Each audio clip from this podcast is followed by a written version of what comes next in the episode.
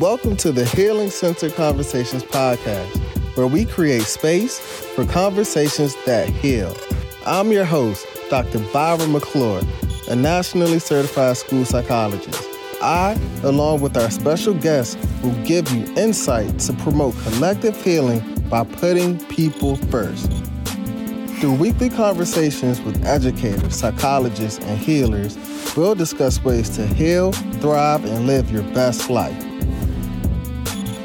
This is the Healing Centered Conversations Podcast.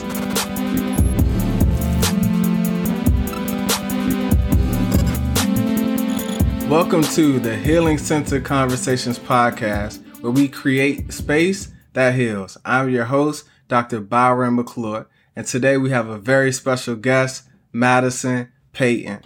Madison Payton is an educator at a Title I school based in Brownsville, Brooklyn.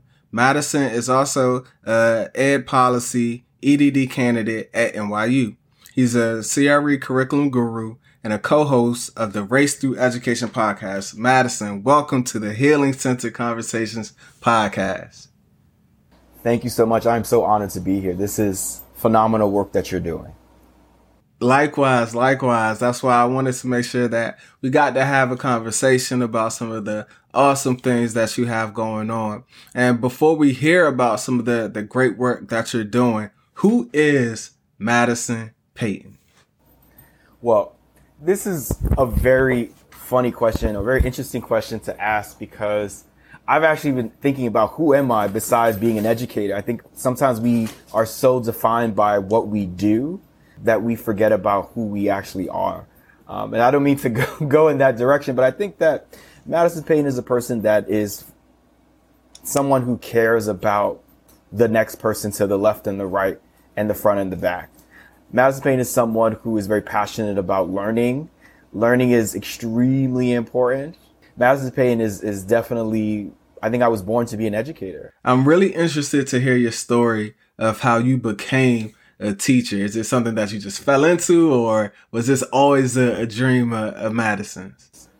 You know, my mom always said to me when I was little, she was like, "You're so stubborn. You ask so many questions. You're going to be an educator. Like, there's just no other way. Like, I can't imagine you doing anything else." And I think that stuck with me throughout my schooling. I think once I got to middle school, it was really good until high school became high school. And I started realizing we started getting a lot of teachers that didn't look like us. We had a lot of programs that were coming in that was, you know, teachers that were there for only 2 or 3 years. I started realizing that teachers were not there for me. They didn't look like me. I hated literature. Ironically, everything was white literature. Nothing really stuck. I had teachers that would just say that they were there for a check. Teachers that were just, they really didn't care. They would just sit in the front and they'd be like, "If you want to learn, you learn. If you don't, you don't." And while that might be true for some, I think that it's a terrible approach when you have kids who really need a very heel-centered approach to learning, since at the time we didn't have the language, but, you know, PTSD is real. Like, we all had a lot of issues, and I was fortunate to not to have a two-parent household, to not live in the projects and other areas where are definers of, or not definers, but they are indicators of someone that may or may not be as successful as we would like them to be because of all of the environment and all of that. But nonetheless, I still had to experience that. And I think that I became very resistant. I got in a lot of trouble. I got a lot of teachers in trouble. I assisted in helping my assistant principal become no longer working there. So, you know, I got involved in student government. So I really was upset. It was a lot of rage that I had in high school, saying, "I just can't believe there's so many adults that don't care about black kids." Mm-hmm. And I remember saying that when I was a senior, as I was leaving the school, the dean of students just kept suspending everybody, which goes into the research that I'm doing now. He basically was just like, if you looked at him wrong, if you didn't do your homework, they were finding so many ways to keep kids out of school. Wow. And I was just like, this is ridiculous. I feel, and I didn't have the vocabulary and stuff, but I would just say, I feel like this just goes against what school is. I don't understand why my best friend just kept getting in so much trouble. And why do black boys keep getting in trouble? And I just kept asking myself that question. So I went to a PWI thinking I could find answers through white people, ironically. and I didn't, and it was a terrible experience. And I would. Where'd you go? I went to a small liberal arts college, DePaul University, and I have no shame in shouting them out, in Greencastle, Indiana. It's a very small liberal arts college. It's about 2,600 students, very white, very red, very racist. I think that I had more trauma from racism. That was the first environment where I was called the N-word, not by a student, but by the community. I really had to question my identity. I wasn't black enough. They thought that a lot of students thought that I was part of a program called Posse, which is a phenomenal program, but Posse is a program that focuses on bringing inner city kids to predominantly white institutions and giving them support and resources, and then making them into leaders at that particular school to disrupt change. And it was a great program, but because I was a person of color, the white kids were like, oh, you're Posse. You didn't get here through any other way. Like, you got here through Posse. That's a long story to say that I got out of college. I didn't do teaching right away because I was rejected from a teaching prep program, and that completely derailed me. Yeah. Just backing up a little bit, what was your major coming out of your undergrad program? Yeah, so it was English literature and urban education. Okay. So you went in with this education focus. Right. You're like, where's the academic? Yeah. But no, you had this academic focus, but then the life experience that you received while you were there also gave you a real life experience of what's happening and what you wanted to do, it sounds like, too. Right. Yep. Yeah. And the urban education program was, I had the most amazing. Dr. Patricia Sellers was a white woman who was a math educator, and she was the first person to introduce me to the word equity. I was a freshman, and I sat in her class, and she was just this, like, I still talk to her to this day. Like, she's on Facebook. She's wonderful. And she would tell me, this school is not great, Madison. I'm glad that you're here. You're doing amazing work. She was like, she's a white woman. She was like that. I just am so embarrassed for like my colleagues, for the students that are here. But she introduced me to the word equity. I had no idea of that word equity and what it meant. I only knew about equality.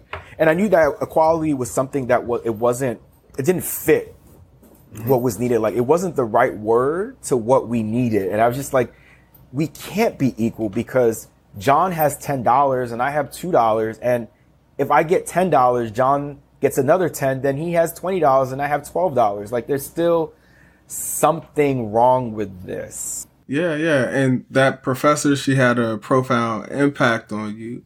And from there, like, you were looking to apply to different graduate programs and you were having some difficulties finding the right one. It was one of those like alternative programs. So it was like you can get a master's for free because in New York City, you need to have a master's to be a teacher. Okay. So I didn't want to pay for my master's. So I was like, that this program is going to be great. So I applied and I thought I did an amazing job. And then other kids got the fellowship and I did it. And I was, well, for whatever reason, it derailed me for 2 years and I went into something else, another career. And, you know, it's a pattern that I've noticed in the past and when I was younger, I'm now 35. That when I had these huge, like, life blows, like, it would derail me for a while. And it's just as soon as I hit, like, maybe in late 20s is when I started to be more resilient and, like, come back a little faster. And like, it takes time. And I tell my students that all the time. When I tell them the story that I was derailed for 2 years, they're like, no way, not Mr. Payton. Like, how could you, like, be floating? I mean, floating for me was having a job, taking care of myself, but it wasn't a passion. It was just, That's not who you are. I'm like, I wasn't always this resilient. I didn't have the right resiliency to, like, bounce back as fast as I wanted to. It was just kind of like the slump. And how did you develop your resiliency skill and how did you bounce back from that situation? Well, I was at a job that I did not like, and it was working in the most capitalistic thing that you could work in. It was working for a hedge fund. And I was so livid, and it reminded me of, like, the gross entitlement of all these people now that have money and they want you to do. There was a biotech firm. All these people that have money that want you to invest in these areas, and they feel like once they invest $1,000, not even $1,000, invest $10,000, $100,000, they're like, oh, they own you. And, like, you're, like, having to do all these things. And I kept thinking about the kids And I kept thinking about all of that. And then my nephew, who was in high school, all of a sudden got suspended. And when I asked why he got suspended, they're like, oh, because they had insubordination. And I went to the school with my sister and I said, what does that mean? I knew what it meant, but like, what does it mean to be suspended for insubordination? They're like, oh, we told him to get up and to go to the detention room and he didn't want to. He said he wanted to stay and continue to learn, that he would be quiet. And because he kept resisting to not leave, they suspended him. Mm. And my nephew was really, really upset. Then he got suspended again, because we already know the data that once you're suspended once, you have a higher chance of being suspended again. Mm. And this was a very large school in Manhattan. Okay. And once the time he got suspended twice, I knew that this problem did not obviously go away, and it was never going to go away. And I started remembering it. So literally, I'm going to tell you what I did. I purposely got fired from my job to collect unemployment. I applied to Fordham University, knowing that I was at the end of the application round, and I knew that I would have to pay for most of that school. I applied, and I did everything within a month, and I was out of there. I was just like, and that was that was not like me. I would never in a million years would ever let anybody fire me. But I was like, I need to get fired so that I can collect my unemployment, so that I can support myself. I went to go live with my sister. I was on her couch. I did everything. I was like, it was that much of a sacrifice. And I'm very open about with my students. I said, I got SNAP benefits. I slept on my sister's couch. I got into my Fordham program. I decided to do it full time because I was like, I am not dragging this program out for 3 years to get my master's. I said, I'm going to do this in a year with student teaching. Mm-hmm. So I was real broke, hella broke, on my sister's couch, getting a master's from a very good school. And as soon as I finished my degree, my mentor teacher was like, I have a phenomenal program for you. I said, what? She's like, you are so good with the young men at the school. This was a co-ed school that my last student teaching. She was like, mm-hmm. You're just so good with them. Like, she was like, not for nothing. She was like, even the kids, she was like, you're not the most masculine guy, but like even the basketball kids are talking to you. Like everyone is talking to you. Like you're like an open person. Like everybody likes talking to you. She was like, you either should be a counselor or you should be a teacher at this all boys school. I'm like, I'm not going back to school to get another master's. But I was like, I'll try this school out. And it was Eagle Academy for young men. Okay. Which is where you are now. That's where I am now. So I've been there for 9 years.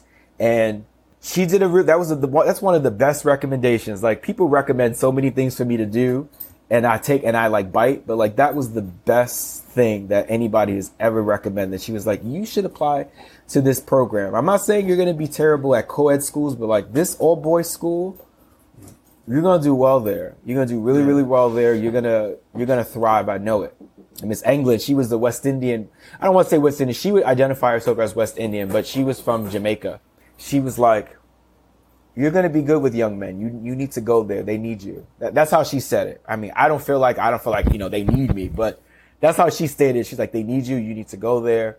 She was like, I have other schools that you can go to, but the school's in Brooklyn. It's going to be a commute for you, but you got to go. Yeah. And it sounds like she saw something in you, and that recommendation really put you on this trajectory where you've been able to do some phenomenal work where you currently are. And I love to hear within that 9-year time frame, what you're doing with the school. And also I got to shout out the shirt, shout out some of the swag. I love to hear about the work that you've been doing at your current school and then how that transitioned into the Black Boys Do Broadway. Black Boys Do Broadway. So let me tell you that I was so fed up with everything that I came to this school hitting the ground running. Like my first course that I taught was human rights through literature. And like, I didn't care. I was like, I don't care if you have a curricula. This is what I'm teaching. So a few things that I implemented in that school that I'm currently working at now is we completely shifted the whole school where we're doing only culturally responsive literature. So we asked the question, how do we invite white people into literature instead of the other way around? Because we want to make sure that we are bringing in Black and brown authors and Black and brown protagonists, and not just the protagonists that are gun violence and murder and stuff like that. How do we reimagine what literature looks like, right? How do we bring in Afrofuturism and science fiction and all of these wonderful things that make literature rich? It's not just these negative stories that make money and still keep us in this like trope of like police brutality, which that's the reality. But it's not all that we're writing. It's not all that exists. And there are people who are thriving in our communities. I mean, everyone's affected by race and racism. But within that, there are people that are doing phenomenal work. And the kids need to read about that. They need to feel that power, the power of enlightening them and really getting as close to them as they can through that. So I think that was the first step that I wanted to work with the school is like I learned everything about CRE before it was cute, before it was fancy. And I just really was like, what do y'all want to read? That was really my question. It was like, what do y'all want to read? And to those who might not be familiar, CRE is culturally relevant education. Education. Right. Yeah. I say it like that because then it's like CRT, right? Yeah. And then there's a lot of sustaining pedagogy. Yeah. So I just say CRE because it's just like all of those things. I focused on culturally sustaining practices, which again is just about how do we continue to not only think about literature of what we're reading, but about how we are thinking about literacy. What does that mean? Like everyone is literate. And I think about, you know, my grandparents from the South who could not read, but they were literate. You know what I mean? Like they still live their daily lives. So when people say, oh, you know, all these people in the South and stuff where a lot of my family's from, they were illiterate and stuff. I'm like, they were literate to live their lives, and they were not, they might have not been traditionally literate in how we think of reading and writing, which is rooted in whiteness and white supremacy, that everything has to be the written word. But grandma and grandpa got through life. They did through song, music, conversation, their different languages that they use, dialects that they may have had. Literacy is about the word and the world, and we can't forget those two things, the word and the world. The word is your more traditional way of looking at literacy, but the world is how we engage, how we talk, how we are Twittering, how we are Snapchatting, right? Texting each other. We can't forget about the way our students are literate, right? We have linguistic geniuses in our classroom, and we always, as a society, we try to make them only speak one way or write one way. And African American language is a whole language. It's not a dialect, right? It's not slang. It has its own systems of grammar. So I think like that was one big project. The second project was developing a writing center at my school. It was the first writing center that we had. So we got our fully equipped, dip-drapped Mac lab, and we created a writing center and created writing tutors. So that was my second big project that I did at the school. The third project was called the Identity Project, which basically all the students had to reflect on their identity, and then they had to do, it was like a symposium of identity, and they had to, however they wanted to explore that, whether it was through lyrics, rap, comics, however they wanted to, it was a display of their identity, how they wanted to portray their identity for the world to see. So that was the third big project. And then the fourth one is the Black Boys Do Broadway. And Black Boys Do Broadway is something that I've been doing for about 5 years. And I made a commitment to myself that students need to see at least 2 shows a year. Then I said, students need to see 3 shows a year. And now I'm at, students need to see 5 shows a year. And it's not just, not just Broadway, it has to be off-Broadway. We try to get them to the Mets because we want them to, experience them. Sometimes, it might be, you might not like it, but sometimes you're going to have to go to the ballet. You're going to have to go to the opera. You're going to have to wear your suit. You're going to have to do all of these things. So, It's fun. It's a lot of fun to see them they're these handsome men they have their suit and they're like trying to be all looking around and they're just like, is this right, Mr. P? Am I doing it? I'm like, oh, you're fine. Don't worry about it. They're like trying to just like adapt. And we saw Porgy and Bess, for example, which was a 3-hour production. Can you imagine? Wow. 17-year-olds sitting for a 3-hour show, but it was phenomenal. And they actually, they gave it a 7 out of 10, and I don't think that's bad for a young person watching, all Black people doing opera. First of all, they didn't even know Black people did opera. Crazy. They were like, what? Black people do opera? I'm like, yeah, black people do opera. Black people do everything. Mm-hmm. But you have to have access to it. How many people can actually see Porgy and Bess? Mm. Right? That's the issue, right? The tickets are $200 to see Porgy and Bess. But it has black people in it. So how black people are going to consume their own art when they can't afford to consume their own art? One of the things that I always wanted for our young people was just to get the opportunity to have access, to get the chance to see, especially being in these major cities like a DC or a New York. There's amazing things that's happening right in your backyard that's bigger than Ward 8, that's bigger than, you know, Brownsville. Like, you got to get out and actually see it. So exposure is really big. And so I'm interested to hear, like, what would you say has been, like, the pivotal moment or one of the most exciting moments for your young boys? I think, one of the best things in general is to, like, have an $80 ticket and, like, have them go for free. That's the first excitement. It's like, you really seeing this for free, like for real. So that's always exciting. And believe it or not, these young men get so excited when people donate, when people make anything accessible to them. Like, they're just like, yeah, let's go. We're so excited. Like, wow, really? We only got to go for $5, Ms. Payton? You for real? Nah, you not for real. Let me see the price of the ticket. I show them the ticket. So that always is thrilling because they really, really love the donations. They really love when people support them, especially when it's strangers. But I think aha moments are when students are like become critics of what they're consuming. They're like, Mr. Payton, where's the inciting action? Like, what is going on? Like, it's missing something. It's like the play, like we saw a play. I won't put it out on blast because it's struggling a little bit, but we did see a play recently and my students were like, but what was the purpose of act one? And I was like, I'm struggling with that too. Because it's not just that, like, we just don't see plays. So the students have to write their own, they become critics and they have to do their own write-up. Their write-up could be an actual write-up, or they can do like their little, they could do like a video. A few years ago, a group of students decided to do kind of like a podcast situation where they were doing like the interviewing of like the characters on that was at the play. And like, they were asking them questions like, so how is it like, you know, X, Y, Z? So like, that was a very exciting class. They took things a little different. This class that I have now, they're really into writing. They're writers. So like, they're excited. They're like writing notes. I'm like, what are you doing? He's like, oh, I'm just he's writing his little notes on the show. He was like, I'm noticing that this acting is blah, blah, blah, blah, blah. I'm just like, okay, all right. Well, you're not disrupting anybody. He's taking your little notes. Honestly, I don't have a moment. I think all of it is great. I think all of it is... Every year we do fundraising. This year we decided to put it on GoFundMe.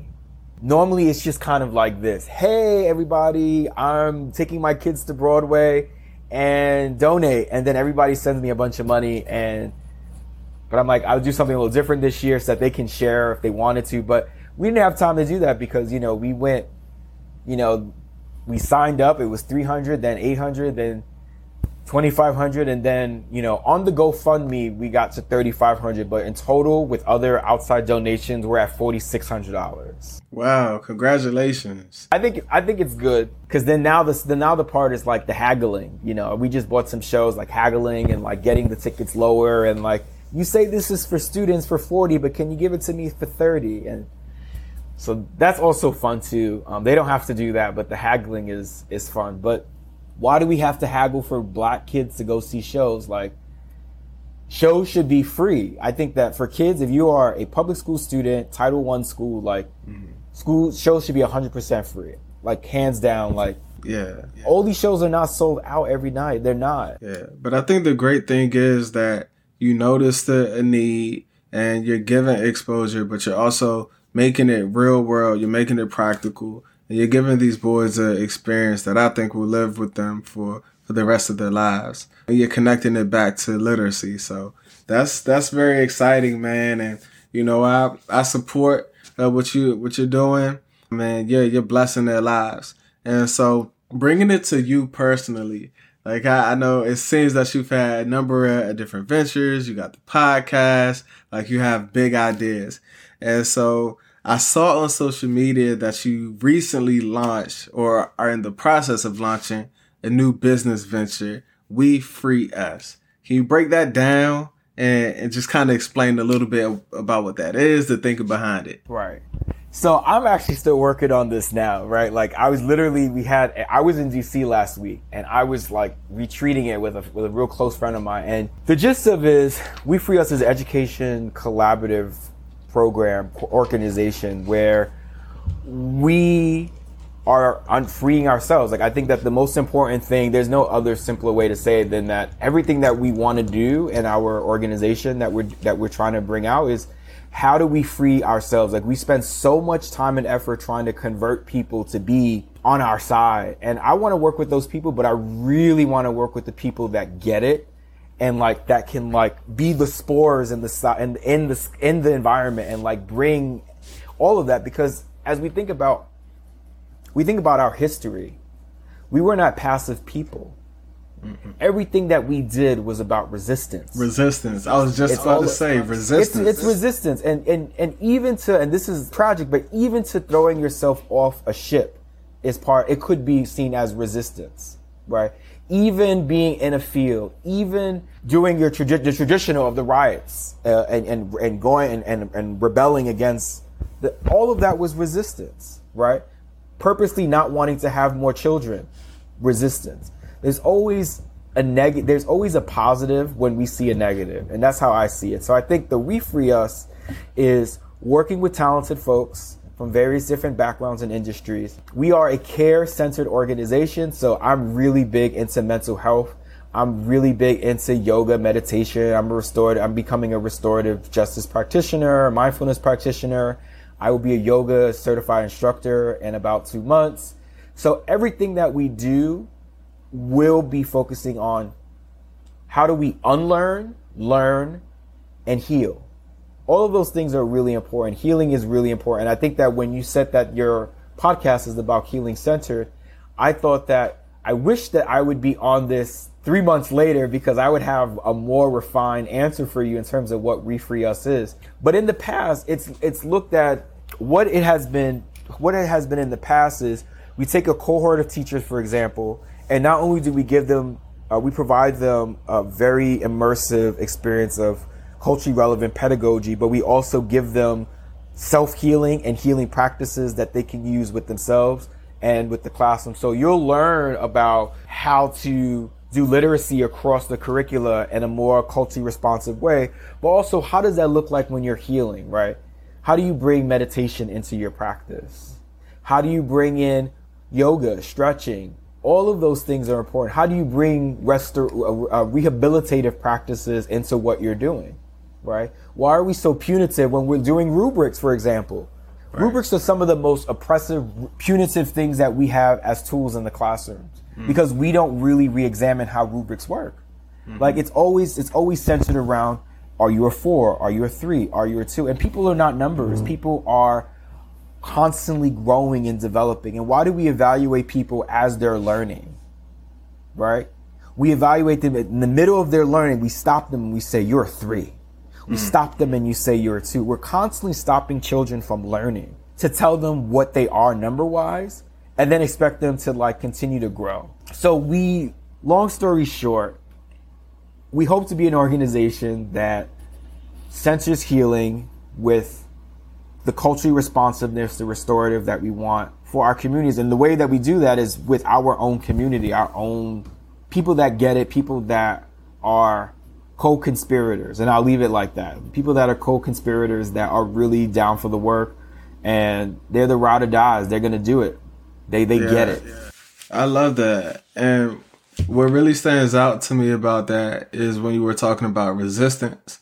And that's in our DNA and who we are.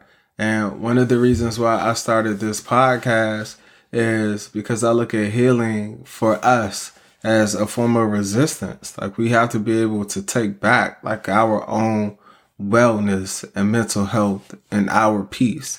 And we can't leave it up to chance to anyone else and we have to prioritize it. And I also believe that it's a collective feeling that has to take place.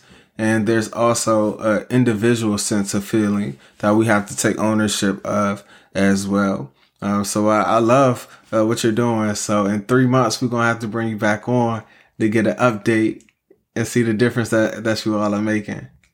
I hope so, too, because I was just like, wait a minute, that was all over the place. But I was just like, as you know, with building anything, you are also an entrepreneur. Like sometimes you just have to put it out there, right? And you have an idea, you have a concept, and it might not be fully actualized yet, but you put it out to the world. Not too long ago, I tweeted about that. And so many people are paralyzed by their thinking, their beliefs, the what ifs. What if this doesn't work out? What if it goes wrong? It's like, no, just do it. Sometimes the biggest barrier is your own thinking. You got to get out your head and just do it and take action, because that just might be the push that you need.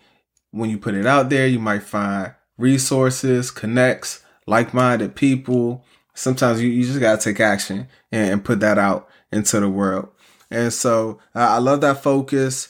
And one of the things that I really wanted you to kind of share, and you kind of touched on it a little bit, but from your own personal experiences, from your work, from your future endeavors, like what do you think the value of these healing-centered practices and really these healing-centered conversations, like what are they to you? Like what's the value of them? I think that the more we invest in ourselves, the more that we invest in healing, the better we're just going to be as a people. I think that there's so much, and you know this as a psychologist, right? Psychologist. Yeah, absolutely. There's so much trauma that we're carrying. And I think that having conversations is part of the healing process. And I know that from working with young men.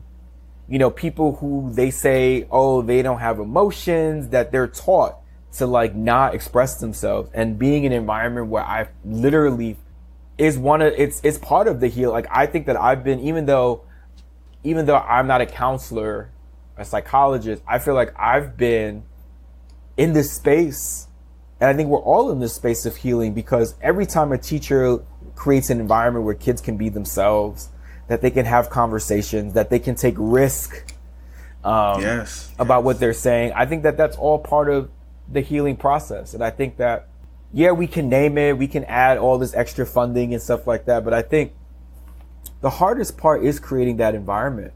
Like you creating this space. You've created a space, a healing center space where people can have conversations that mean something. People just want to be valued. People want to be heard. And I think that that's part of human nature. We can talk about ourselves forever. We want to be heard. We want to be loved. And I think that we have to have unconditional love for everyone that touches us. I know that comes from a feminist framework, Bell Hooks, Audre Lorde. And I think we have a lot to learn from them.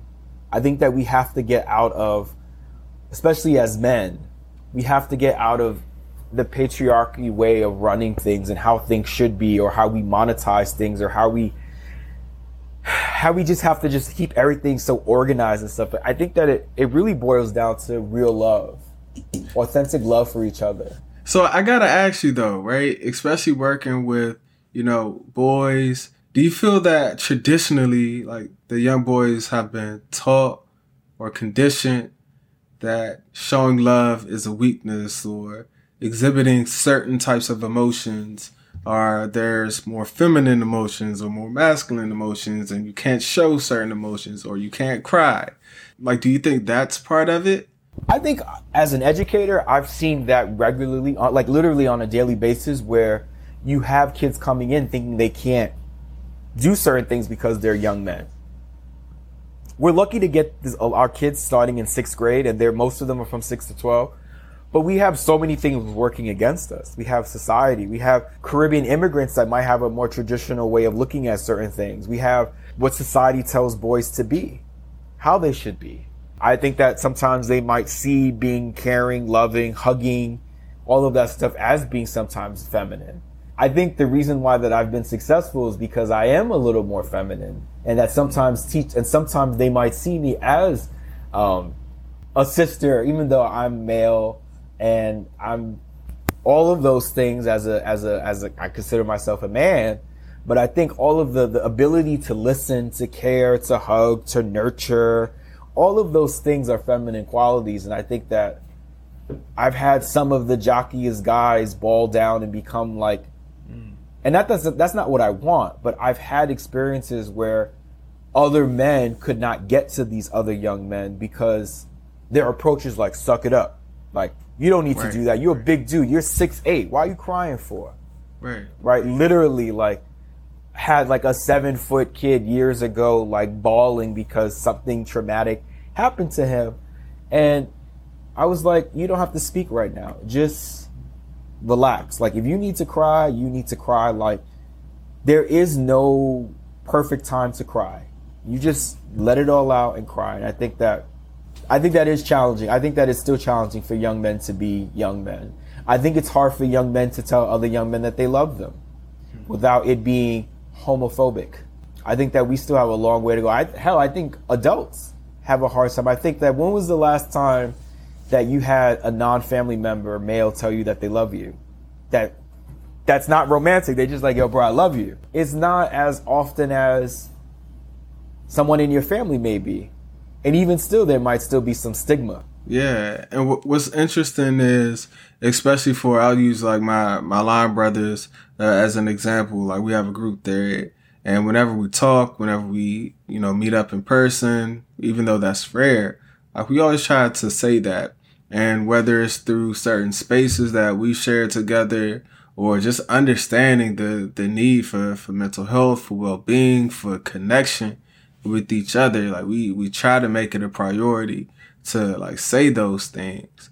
And, we weren't, like, taught explicitly to, like, say that, yo, bro, like, I love you. Or, like, bro, like, if you need anything, like, I'm here for you, to, like, cry with one another. Like, you have to, and earlier you mentioned unlearning. Like, there's a lot, especially as Black men, that we have to unlearn so that we can heal. And so, as you're saying that you're creating these spaces for your young men, like, that's powerful, to where they can start learning those things, so that by the time they get to college and into adulthood, like, you have these individuals who are healing centered in everything that they do. Like, man, that's the resistance that I'm talking about, that I'm looking for. So, man, shout out to the work that you're doing. As we bring this thing to a close, man, how can people get in touch with you or follow you on social media? I try to keep things very simple, so you can just follow me on Twitter at Madison Payton 2. Everything there is there. I'm always like I'm either trash talking or sharing something important. It's kind of, you get a little bit of everything. It's unfiltered, but you can find me at Madison Payton 2. Look, the name of this podcast is going to be Unfiltered with Madison Payton.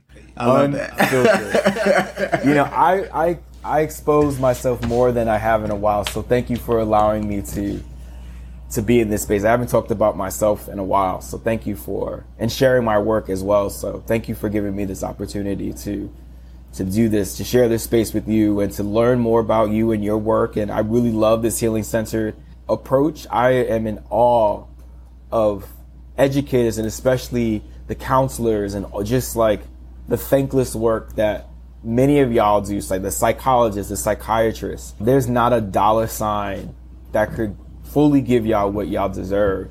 And y'all just been doing it, and just like every day caring for everybody else. And then, of course, yourself. It's tough.